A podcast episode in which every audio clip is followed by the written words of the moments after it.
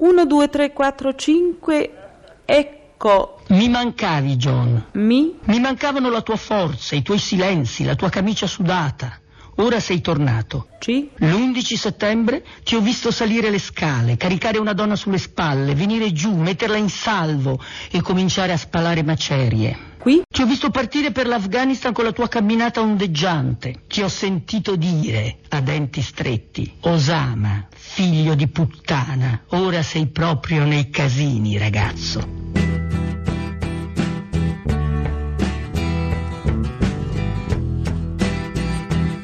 Pezzi da 90.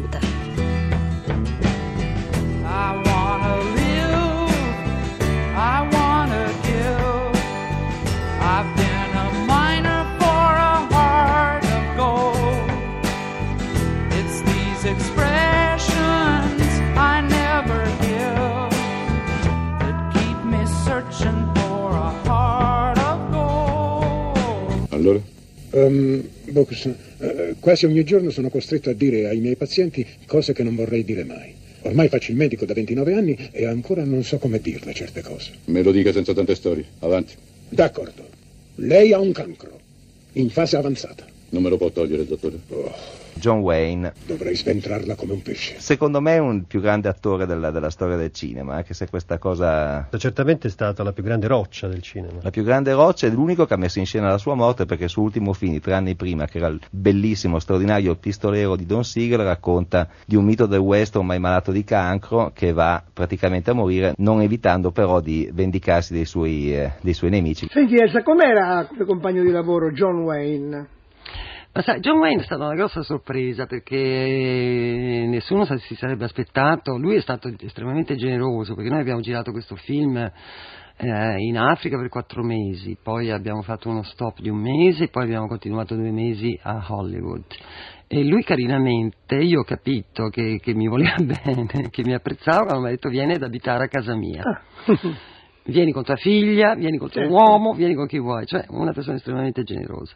Il signor Wayne la riceverà tra un momento. grazie.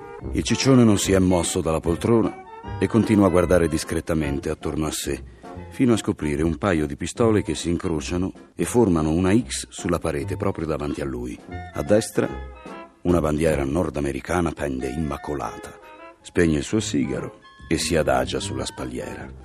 È da molto tempo che non vede John e prova un po' di vergogna ad andarla a trovare per chiedergli lavoro. La porta si apre e la segretaria gli fa segno di passare.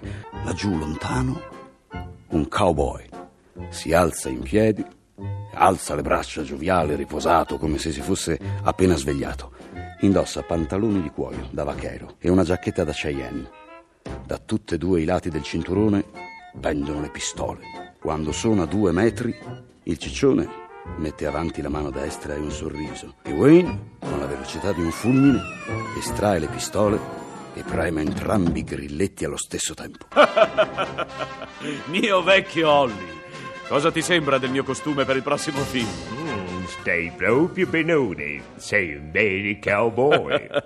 Bisogna curare la forma, Holly. Il pubblico non vuole vaqueros fuori forma che facciano ridere. Voi sì, che avete fatto ridere. Ne sono convinto. Oh, tante grazie. Cosa ti porta in visita da me, Holly? Beh, io cerco una porta, Joe. Qualcosa solo per me. Stan ed io abbiamo alcune proposte, ma lui preferisce scegliersi le sceneggiature. Studia troppo le cose, lui, e intendo... Voi potete ancora lavorare insieme, Holly. Cosa significa questa storia di separarvi? Oh, no, no, no, non ci separiamo, Joan. Cerchi qualcosa di transitorio. La mia situazione non è buona e qualche dollaro ci cadrebbe proprio a proposito. Dovevo immaginarlo. Beh, posso farti fare qualcosa in dopo Waterloo. Un contadino o qualcosa del genere. Un contadino? O qualcosa del genere.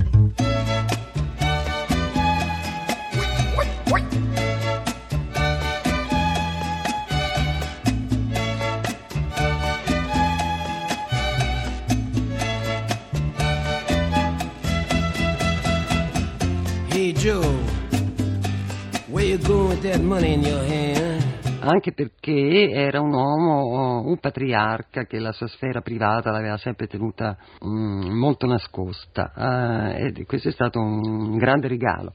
Dunque l'ho conosciuto bene, l'ho conosciuto nell'intimità, l'ho conosciuto eh, nel lavoro, ci alzavamo insieme la mattina alle 6, tornavamo alle 6, tutto era organizzato, però l'ho visto veramente patriarca e poi soprattutto elegante, comprensivo, lui ha molti figli Sì.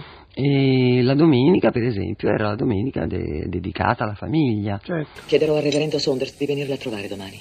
No, grazie. Ma lui forse la può aiutare. No. Solo per pochi minuti. Bond, voglio che nessuno si occupi della mia morte, neanche chi vorrebbe salvarmi l'anima. La morte di un uomo è la cosa più privata della sua intera vita e non appartiene a Dawkins, al reverendo Saunders, a Tibido, a lei. È mia. Il signor Brooks? Sì, signore. Sono Ezechiele Beckham, delle pompe funebri. Molto lieto. Spero che non consideri questo mio approccio prematuro, signor Brooks. Ho sempre ammirato l'intraprendenza. Eh, c'è un proverbio nel mio mestiere. Chi dorme non piglia morti. Ecco, io ho sentito dire che lei è tornato qui per affrontare Sweeney, Cobb e Pulford anche. E allora cosa hai da proporre? Beh, le offro l'imbalsamazione fatta col più scientifico dei metodi. Bare di noce garantite per almeno un secolo, in qualsiasi condizione climatica e geologica. Il miglior carro funebre, un prete di sua scelta e la presenza di almeno due che piangono. Al di là di questo era al contrario di que- quello che si suppone, il rozzo cowboy, anche il più grande e straordinario Mhm. cowboy di tutta la storia del cinema.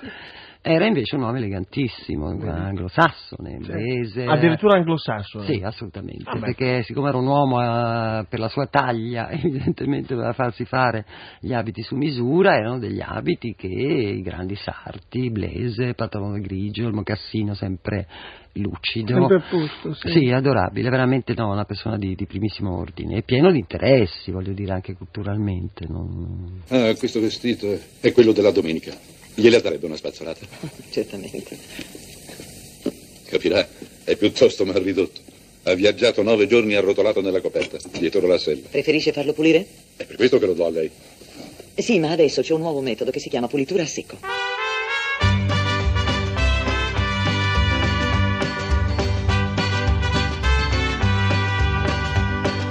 Love is a burning thing, and it makes a fiery ring. Sentite, Miss Dallas, voi non avete parenti. E neanch'io ho più famiglia. Forse vi sembrerò un po' presuntuoso, ma vi ho osservato con quel bimbo in braccio, il bambino di quella signora. Avevate un'aria così buona. Insomma, io ho una piccola fattoria oltre la frontiera in un bel posto con alberi, erba, acqua. E lì vicino ho anche una casetta in legno costruita a mezzo. Un uomo ci può vivere lì. E anche una donna. Volete venire a starci con me? Ma voi non mi conoscete. Voi non sapete chi sono. Io so tutto quello che voglio sapere. Mama, take this badge off of me. Can't use it anymore. It's getting dark, too dark to see. I feel I'm knocking on heaven's door.